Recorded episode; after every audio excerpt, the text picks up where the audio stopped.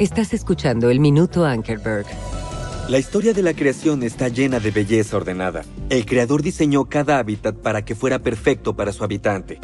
El cielo y el mar se volvieron la morada perfecta para las aves y los peces. La tierra y la vegetación se volvieron el hogar para los animales terrestres y la humanidad. Todo salió de la palabra del Señor. Pero solo el hombre se volvió un ser con el aliento de Dios. Génesis dos siete nos dice: Entonces el Señor Dios formó al hombre del polvo de la tierra y sopló en su nariz aliento de vida.